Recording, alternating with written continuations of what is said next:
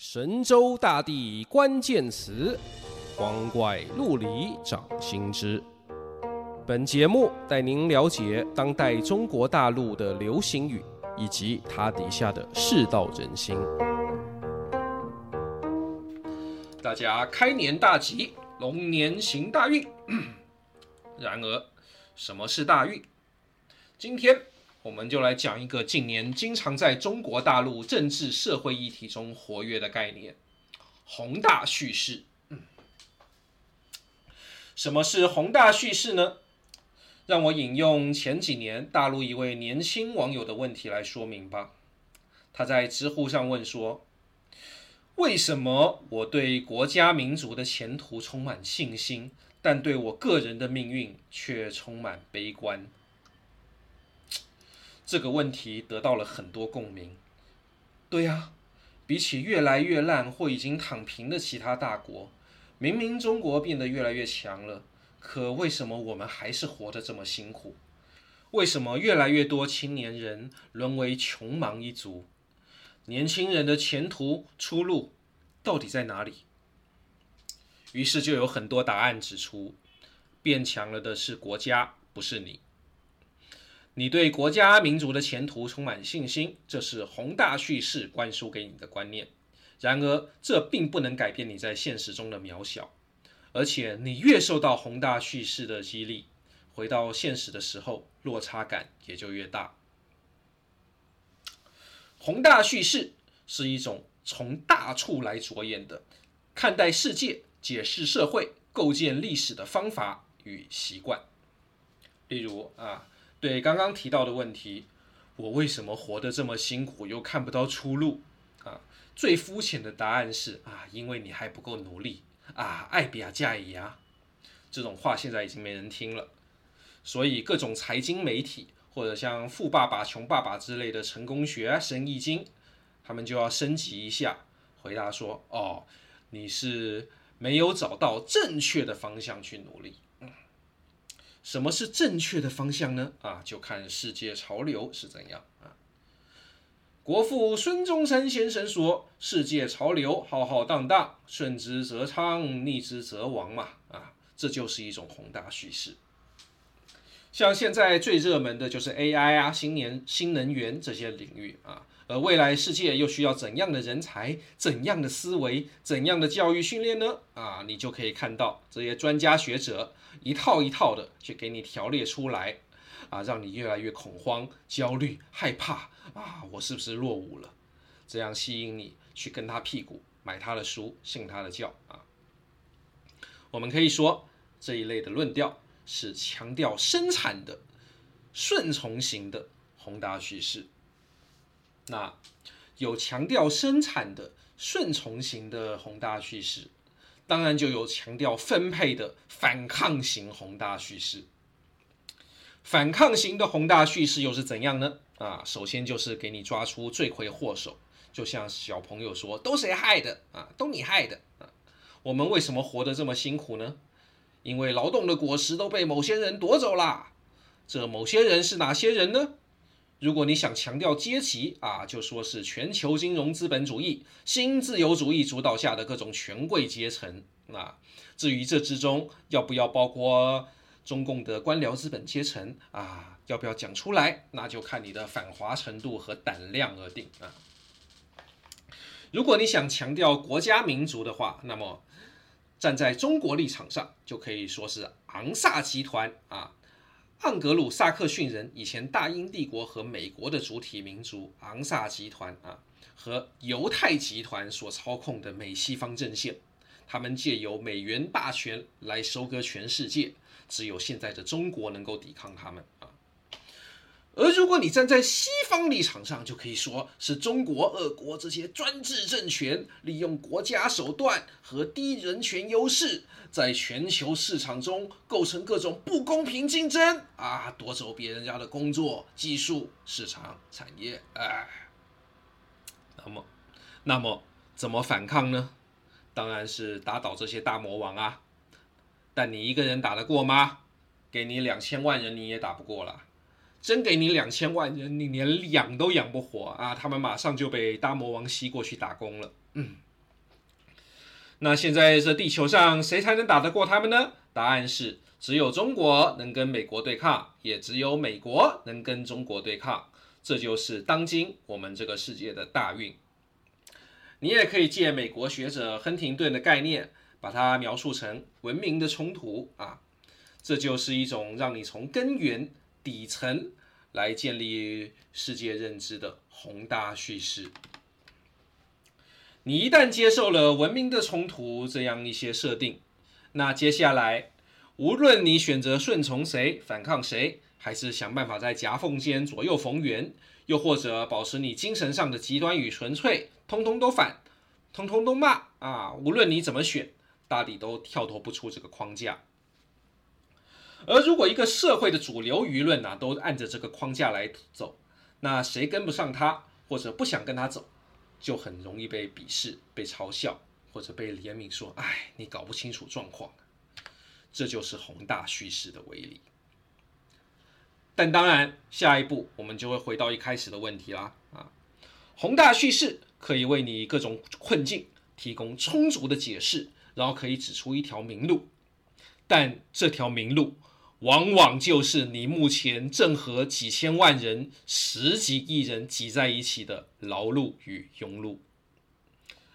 就像大陆网友今年很熟悉的一句话啊：“发展总有代价，我就是那个代价。”在所谓新冷战的认知框架底下，你想反抗这个，就得顺从那个。为了反抗美帝大霸权，中国人就应该听党话，跟党走。或者为了反制中俄、伊朗、朝鲜等国构成的阵营啊，自由世界的盟友都应该做出必要的贡献啊，所以老百姓都活该忍受愈发高昂的物价和愈发恶劣而且不稳定的工作环境啊，等等等等。只要我们撑到胜利，一切都会好起来的啊！当老大的最喜欢用这种话术来凹人了啊！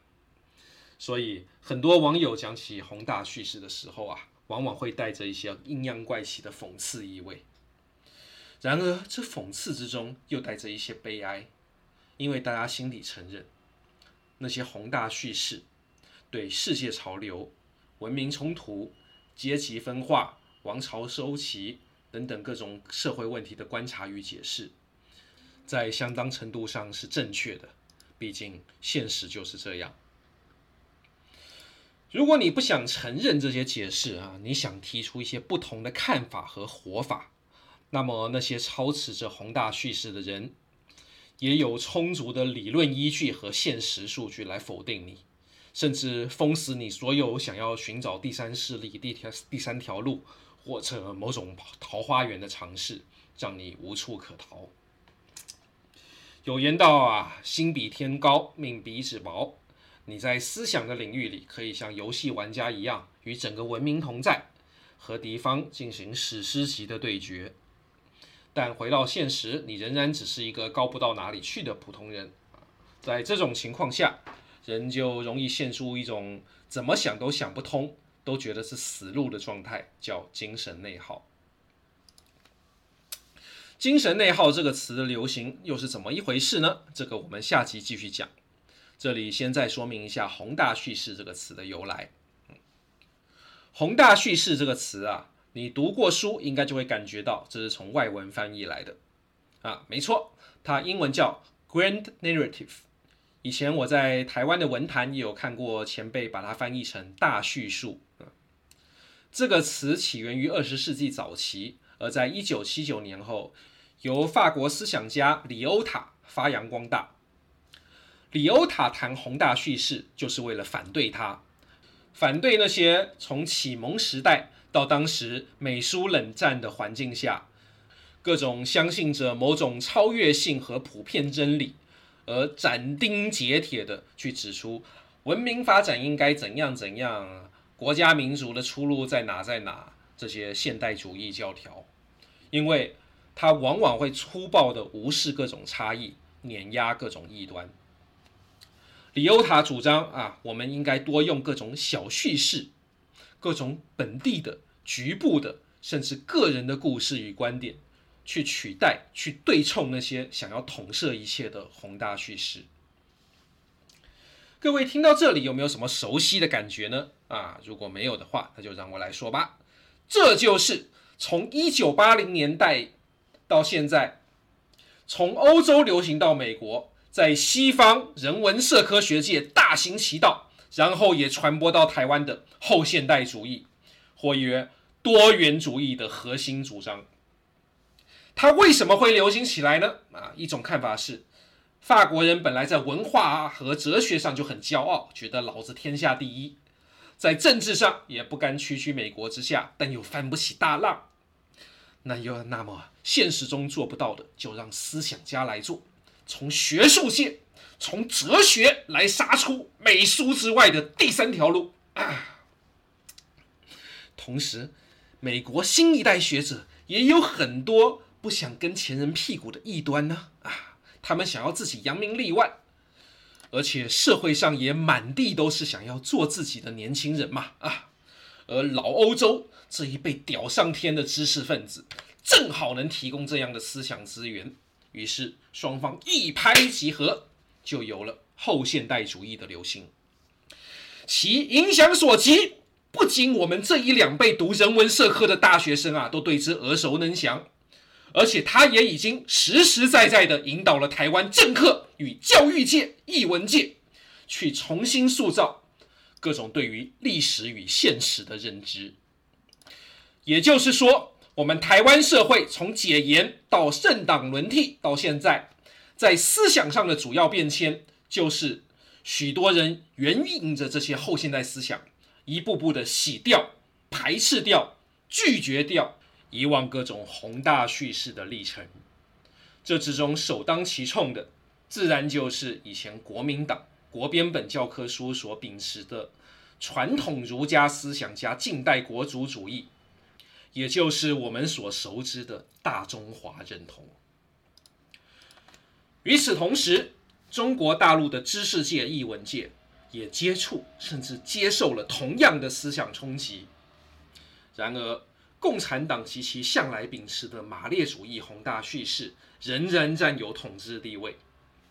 近十几年，在爱国自媒体的崛起和毛泽东思想的回潮之下，更有不少新生代也真心信奉、拥抱了这等宏大叙事。啊，这是如今大陆同胞在思想上和台湾、香港以及海外华人最主要而且最深层的差异。这是一个非常重要、极其值得深谈的议题，我希望大家都能看到这一点，并且来参与讨论。啊，这也绝非短时间就能谈清楚的问题啊，所以我们下期继续。